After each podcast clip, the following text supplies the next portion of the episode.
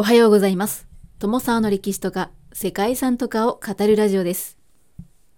この番組は歴史や世界遺産について私友沢が興味のあるとこだけ自由に語っています。先日東京の汐留にあるパナソニック汐留美術館で開催されている展示会フランク・ロイド・ライト世界を結ぶ建築を見に行ってきました。すごく良かったですね。フランク・ロイド・ライトといえばですね、世界遺産に登録されている建築も複数手掛けているアメリカの近代建築の巨匠と言われる存在です。今回の展示会は帝国ホテル2代目本館100周年として企画開催されたものだそうです。私にとっては今回の企画展は世界遺産からの視点だけではわからないフランク・ロイド・ライトの様々な面を見ることができる貴重な機会でした。そんなフランク・ロイド・ライトといえばですね、近代建築の三大巨匠と言われるそうですね。フランク・ロイド・ライト以外には、ル・コルビジエとミース・ファン・デル・エーロがいるんですけれども、さらにバルター・グロピウスを加えて、近代建築の四大巨匠とも呼ばれています。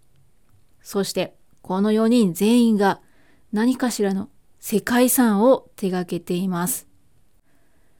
ということで今回は近代建築の四大巨匠と彼らにまつわる世界遺産についてご紹介するシリーズにしたいと思います。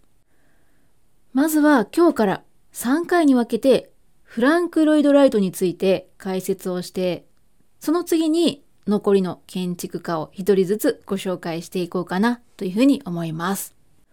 ただ私は専門家ではありませんので、どうしても解説が偏るところもあると思うんですけれども、ぜひお楽しみいただければなというふうに思います。それでは1回目の本日はフランク・ロイド・ライトについて始めていきたいと思います。フランク・ロイド・ライトについては今回の展示会で知り得た内容も踏まえつつ、フランク・ロイド・ライトがどんな建築家だったのか、どんな建築を作っていたのか、そして日本とのつながりや人物像といった観点からお話をしていこうと思います。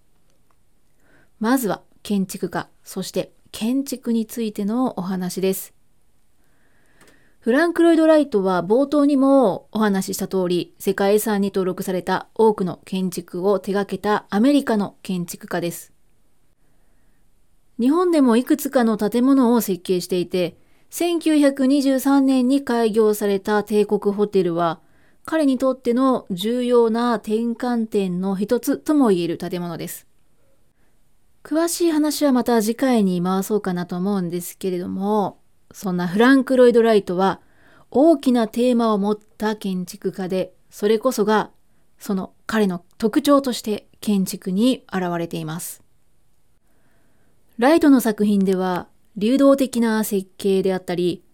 建築空間の内と外の曖昧な境界、そしてライトが確立した水平ラインを強調するプレイリースタイルなどの技法が取り入れられていて、自然の造形や原理に基づいた設計がなされています。フランク・ロイド・ライトはよく大地こそ建築の最も簡素な形態であると言ったそうです。英語にすると The land is the simplest form of architecture というふうになるそうなんですけども、うん、どうなんでしょうか。この言い回しだけを私が独自に解釈するとするならば、もともとそこにある自然の状態を建築物として捉えていたといったそんなニュアンスなのかなと思ったりしました。はい。なかなか言葉からだけではちょっと理解というかね、解釈が難しいところですが、皆さんはどのように思われたでしょうか？フランク・ロイド・ライトは自然や風景、そして景色を構成する要素などをテーマに研究をしていたと言われています。専門的に言うと、自然、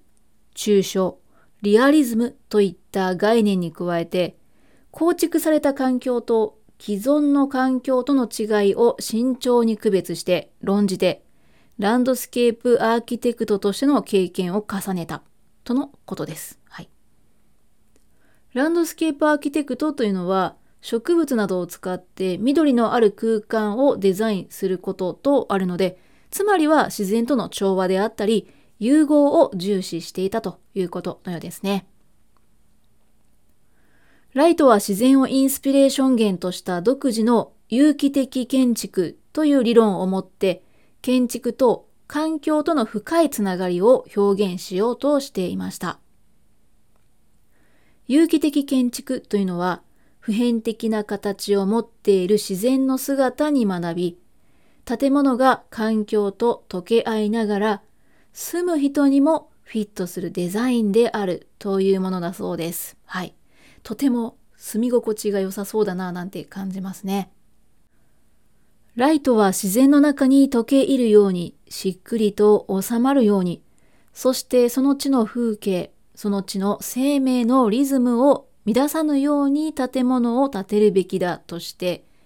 位置や方向、大きさ、そして高さまで、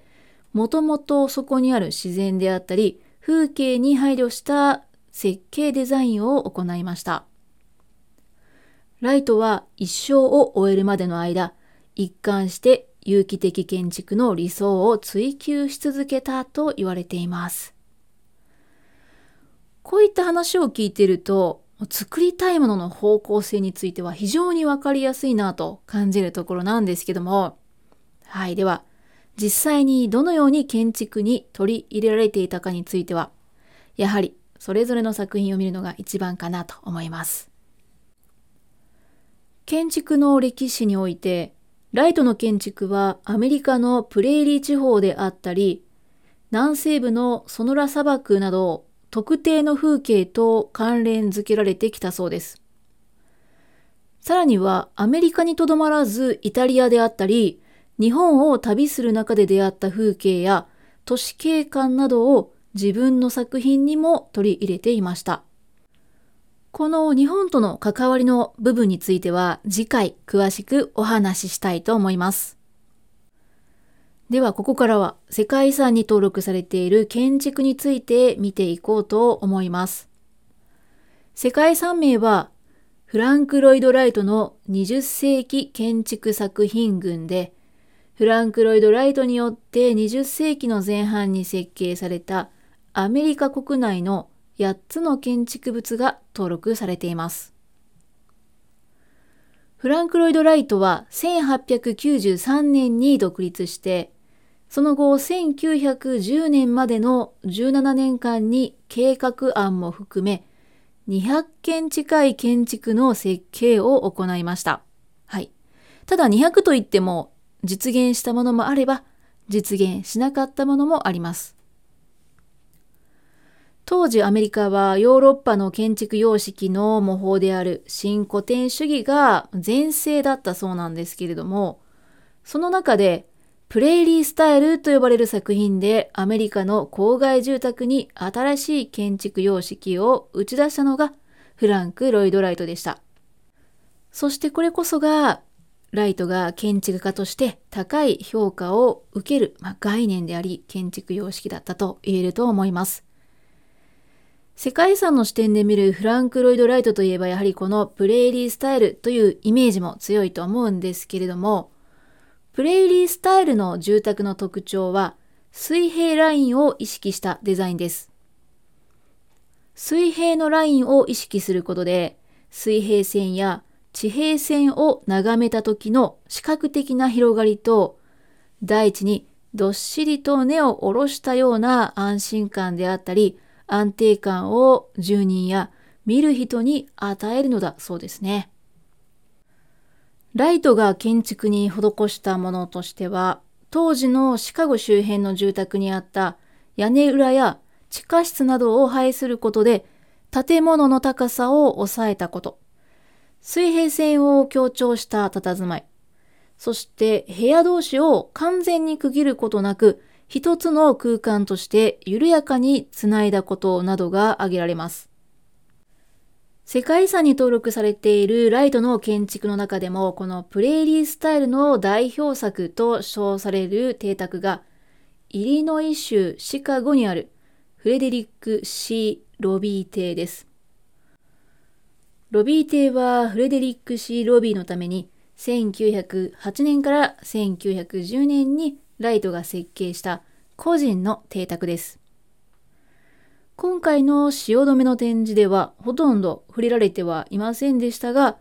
外観から内装に至るまでフランク・ロイド・ライトのこだわりを感じる建築物です。まず外観では壁のレンガが特徴的で、ロビー邸に使われているレンガは他の家で使われているものと比べると細く長いものを使用しているそうです。さらに縦の目地はモルタルがレンガに近い色で塗られていて、レンガとレンガの継ぎ目を目立たなくさせているので、まるで一つの線が続いているように見えるんですね。確かに細いストライプに見えるんですけれども、この水平を強調させたデザインもプレーリースタイルの特徴なのだそうです。建物の最上階となる3階部分は天井を低く抑えた2階から階段を上がると寄せ棟の屋根のまま天井になっているので、より天井を高く感じることができるのだそうです。ロビー邸では窓の装飾であったり、独特の赤色など、ライトの建築でよく見られる要素が多く施されていて、作り付けの家具や小物にも色味であったり、装飾をリンクさせています。また内装には和のテイストも取り入れられています。ライトはロビー邸を設計する5年ほど前に日本を訪れていて、格子やキャビネットは和風のデザインを採用しています。ロビー邸は個人の邸宅とは思えないようなホテルのような雰囲気を感じる空間の建築です。はい、そして本日最後にご紹介するのがフランク・ロイド・ライトの代表作であり、アメリカ建築史上最高の作品とも称されるカウフマン邸です。カウフマン邸はアメリカのペンシルベニア州ミルランにあって、フォーリングウォーターと呼ばれています。日本では落水槽として知られていますね。この番組でも以前ご紹介しているんですけれども、この建築は1936年から1939年に百貨店の経営者であるエドガー・ジェ・カウフマンの依頼で彼の邸宅として制作されました。フォーリングウォーターのゆえんでもあります川の滝の上に建てられているんですけれども、これはカウフマンがライトに建設を依頼するときに滝を眺めて過ごしたいという要望を出していて、それをライトの解釈で形にしたものが川や滝と一体化したようなスタイルだったというわけなんですね。自然と調和するプレーリースタイルでありながらモダンな要素をふんだんに取り入れていて決して他にはない建築物となっています。邸宅の1階と2階、そして屋上まで全ての階にテラスが設置されていて、その室内とテラスは床面がフラットになっています。これによって内と外と隔てることなく一つの大きな空間として捉えることができるんですね。室内には視覚的に広がりをもたらす工夫が随所に見られて、例えば窓はかなり大きめに設置されていて、大きな窓からは大自然の木々や滝の流れを見ることもできます。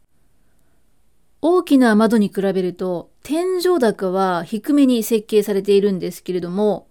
これもわざとなんですね。これは天井高が低いと室内にいる人が圧迫感を感じることでかえって大きな窓から視線を外に導くように促しているそうです。はい。結果としては窮屈さとか狭さを感じないっていうことなんですね。このように落水槽は設計自体も非常に考えられたものだということは言うまでもないんですけども、そこにある自然を生かして、依頼者のリクエストに解釈を加えて、想像以上、理想以上のものを生み出すというのが、やはりこのライトの建築家としての素晴らしさだと思うわけですね。ちなみに落水槽についてお話をするときに補足していることがあるんですけれどもこの建築私も実際に行って見てきたんですけどもやはりですねライトの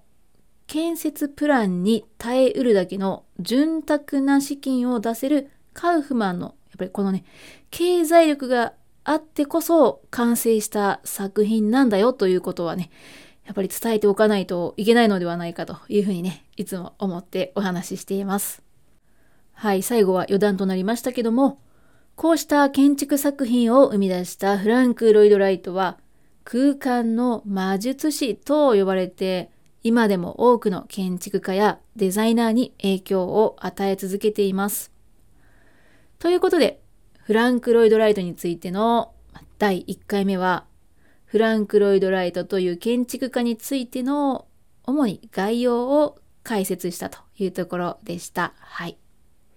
次回はライトと日本との関わりについて少し深掘りをしながら、また世界遺産に登録されている建築についてもご紹介していきたいと思います。最後までお聴きいただきましてありがとうございます。では皆様、素敵な一日をお過ごしください。友沢でした。